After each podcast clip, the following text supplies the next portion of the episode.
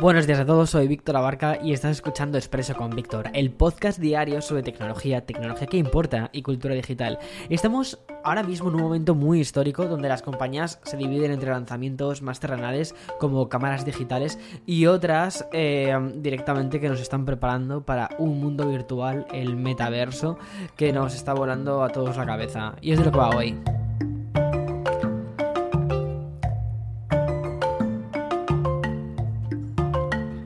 Vale, voy a empezar por algo un poquito más sencillo que es Netflix, algo mucho más terrenal, ¿vale? Y es que eh, ha estado durante un tiempo, bastante tiempo, haciéndose como quien dice trampas al solitario.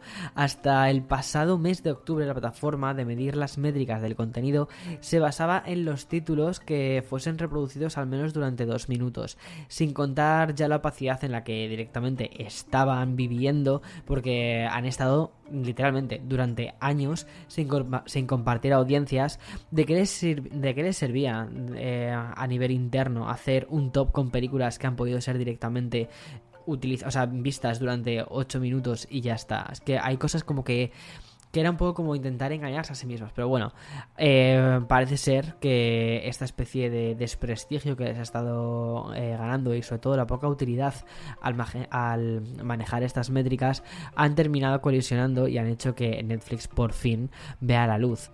El cambio que ha hecho la plataforma ha sido muy grande respecto a esto, porque si miramos un poco, echamos ahí vista atrás al tiempo, nos encontramos que en marzo anunciaron cambios y que durante el evento este de To Doom, celebrado en septiembre, se mostraron rankings de todo tipo para ilustrar ya sean las series, las películas más vistas en la historia de, la plataforma, o sea, un montón de cosas.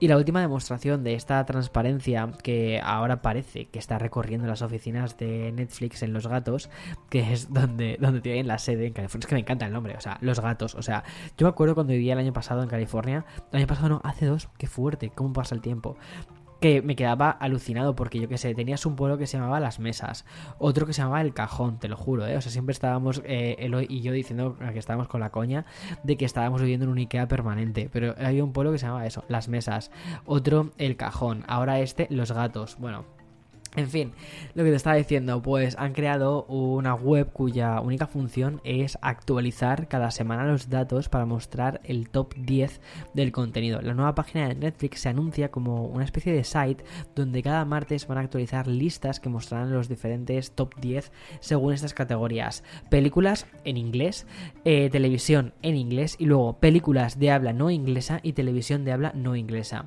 Al final lo que hace yo creo que Netflix es dividir un poco el contenido entre la ficción realizada en el idioma inglés y el resto de idiomas. Además, hay que destacar que las listas van a mostrar la cantidad de horas que se vio cada uno de estos títulos. Las horas vistas van a recoger los datos producidos de lunes a domingo de la semana anterior y también se van a incluir listas por país con un total de 90 territorios diferentes. Esto creo que es lo más interesante, el eh, localizarlo tanto en un espacio, eh, en un lugar, perdona.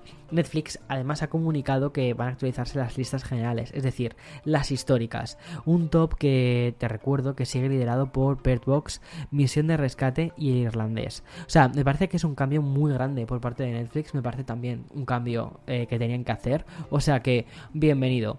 Y bien, continúo.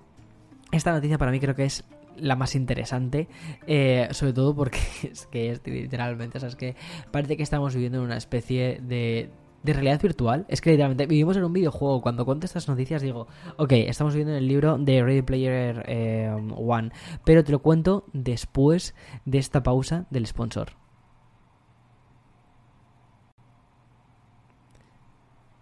Vale, pensabas que iba a estar mucho tiempo sin hablar de Facebook, o mejor dicho, de Meta. Es que me encanta decir eh, Facebook, aunque se llame Meta, porque es que es como, es, lo mismo, es lo mismo. Y bueno, la verdad es que, que me ha sentado muy bien el no hablar tanto de Meta, porque es que ya estaba, te lo juro, me sentía agotado por el simple hecho de contarte directamente lo que estaba ocurriendo con, con él, o sea, con, con Mark, con todo. O sea, es que es como, por favor, necesito un respiro. Y el caso es que tras estos días sin grandes novedades y solo con pequeñas actualizaciones por aquí y por allá que hemos ido dejando pasar, lo de hoy sí que me parecía que tenía que contártelo.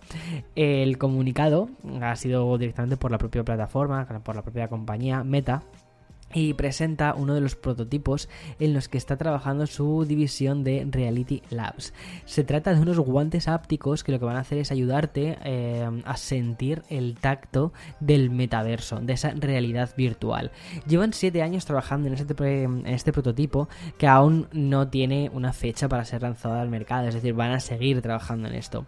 Es un dispositivo que se ayuda de mm, actuadores neumáticos que utilizan la propia presión del aire para generar fuerza y de actuadores electro, electroactivos. Es que esto me parece que estoy leyendo las etiquetas del yogur, ¿sabes? Eh, para cambiar tanto de forma como de tamaño ante un campo eléctrico. O sea, es todo suena súper futurista, ¿eh? El siguiente paso anunciado desde Meta ha sido el de las sensaciones, que según el comunicado, esta tercera fase del proyecto ya está finalizando sus últimos pasos, como por ejemplo modelar la física del tacto de una manera que imite la realidad es, prácticamente inviable. En Meta lo que han apostado es por la ciencia de la percepción y de la integración multisensorial, es decir, el estudio de cómo, por ejemplo, los sentidos se unen para construir nuestra propia percepción y eh, comprensión de lo que nos rodea. Las palabras eh, de, la, de, la, directora científica del proyecto lo explica de esta manera, leo textualmente porque es que de verdad yo estaba intentándolo comprender y es que me estaba volando la cabeza, literal, y dice, dice así, mira. Nuestros cerebros son realmente buenos para tomar un poco de señal áptica, un poco de señal visual y un poco de señal auditiva, fusionarlo todo para sentir realmente la sensación y estar convencidos de que hay un objeto que existe en su mano. Al final yo creo que el ejemplo que termina poniendo el comunicado, el de sentir el peso de ese objeto, con el prototipo en el que se está trabajando, tirando suavemente de la piel, por ejemplo, de los dedos, a través de esos actuadores, se puede imitar la, la gravedad que proyecta ese objeto. Y al final lo que nosotros hacemos es, con nuestra cabeza, es completar el resto de cosas que faltan con otras sensaciones y, ya está. La verdad es que me parece muy interesante este proyecto y mm, eso me recuerda mucho al libro de, de Ready Player One en el que la gente invertía millonadas en trajes mm, como tipo ópticos eran, yo que sé, como, como trajes espaciales, se metían en ellos y vivían básicamente en estos trajes porque es como que se metían en su metaverso, el metaverso les daba diferentes sensaciones y tal, en fin, o sea, una locura. Eh, me da un poco de miedo, pero al mismo tiempo también me da mucha curiosidad por cómo llegan a, a, este tipo de tecnologías. ¿Sabes una cosa para lo que me parece muy interesante? Si consiguen, por ejemplo, que a través de, o sea, eh, ofrecer experiencias sensoriales y que otros eh, sentidos sean los que complementen estos, em, estas experiencias, me parece muy interesante, sobre todo para personas que por un accidente o por lo que sea hayan perdido eh, ciertas sensaciones y poder crearlas o recrearlas de este modo me parece muy interesante. Pero bueno, veamos a ver en qué termina todo esto, cómo va la evolución de todo esto. Pero, pero, a ver, parece interesante. Interesante como poco, ¿no? Y algo, te quiero contar algo mucho más inmediato, mucho más real, mucho más físico, y es que es el último lanzamiento de Fujifilm. La compañía especializada en fotografía ha presentado su nueva Insta Mini Evo, que a mí personalmente me parece súper bonita. Es una apuesta por las cámaras digitales que funcionan bien como impresoras. El dispositivo está a medio camino entre las cámaras instantáneas Polaroid y las versiones digitales que dominaron el mundo a principios de los 2000. O sea, mm, es súper retro todo. De hecho, Fuji describe la nueva Insta eh, Mini Evo como un canto a lo vintage a través de un diseño con toques premium y clásicos. Y es que la cámara presenta elementos eh, retros como los siguientes. Por ejemplo, la palanca de impresión, el dial de la lente y el dial de la película están diseñados prestando atención a los detalles finitos, incluyendo el sonido del funcionamiento, el, el clic, eh, para crear una sensación operativa similar al que tienes con las cámaras analógicas. Pero como esta nueva cámara de Fujifilm está siendo presentada en 2021, encontramos también una pantalla LCD, hasta 10 efectos de lentes, así como efectos que en plan rollo vintage y todo esto. Y también el funcionamiento de una impresora Insta que va a permitir imprimir de forma inalámbrica. También se anuncia otra implementación novedosa que va a permitir guardar imágenes impresas en los smartphones y que vas a poder colocar los marcos de Instax para que podamos mm, publicarlos directamente a Instagram. No sé, me parece todo súper curioso, ¿no? Es decir, como si estuviésemos teniendo un formato físico de Instagram en cierta medida. De momento solo va a salir en Japón eh, esta Insta Mini Evo y en 2022 llegará, eh, no se sabe todavía la fecha concreta, pero llegará al resto del mundo. Y el precio al que lo hará serán 199,95 dólares. O sea, es un poco cara, ¿eh? Es un pelín cara y además que luego hay que comprarle los cartuchitos, que también es dinerutus. Y bien, hemos llegado a un flujo de noticias relacionadas con criptomonedas y NFTs que daría básicamente para crear hasta casi un tercer podcast. O sea, pero yo ya no puedo más, ¿vale? Tenemos café con Víctor eh, los domingos que, perdona, que todavía no he grabado el de esta semana porque estoy con otras cosas, pero créeme que tengo unas ganas increíbles, probablemente lo grabe hoy. Eh, y también tenemos Expreso, que es el que estás escuchando ahora. No hay día en el que no haya celebrities que no lancen su propio activo digital o compañías que estén creando sus historias y mm, eh, acuerdos al respecto. Es algo imparable y que está envolviendo prácticamente lo que es toda la, toda la cultura digital en cierta medida. Y mm, considero que esto va a explotar en 2022. No en el mal sentido de la palabra de explotar, sino que creo que va a crecer mucho más y va a mm, terminar yendo al dominio público.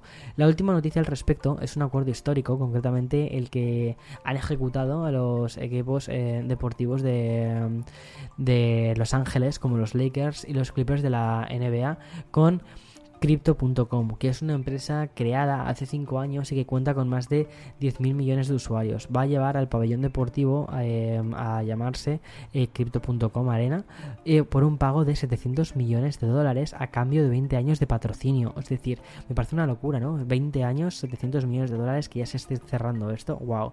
Para que entendamos el nivel de inversión de la empresa de criptomonedas, el anterior patrocinador fue Staples, que pagó 100 millones por 10 años. Y aquí me han pasado a 700 millones por 20 años. Es que es una locura la cantidad de pasta que tienen estas empresas. O sea, es flipante. Y la apuesta que están haciendo tan grande por poner, digamos, el, nombre de criptomoneda, de cripto, dentro de todo esto. En fin, eh, hasta aquí el episodio de hoy, eh, miércoles. Estamos a miércoles y tengo la sensación de que estamos a jueves o viernes. Y todavía es miércoles con la cantidad de cosas que han pasado ya. Bueno, eh, que tengas un feliz día de 17 de noviembre. Mañana, como siempre, más. Y nada, chao, chao, chao.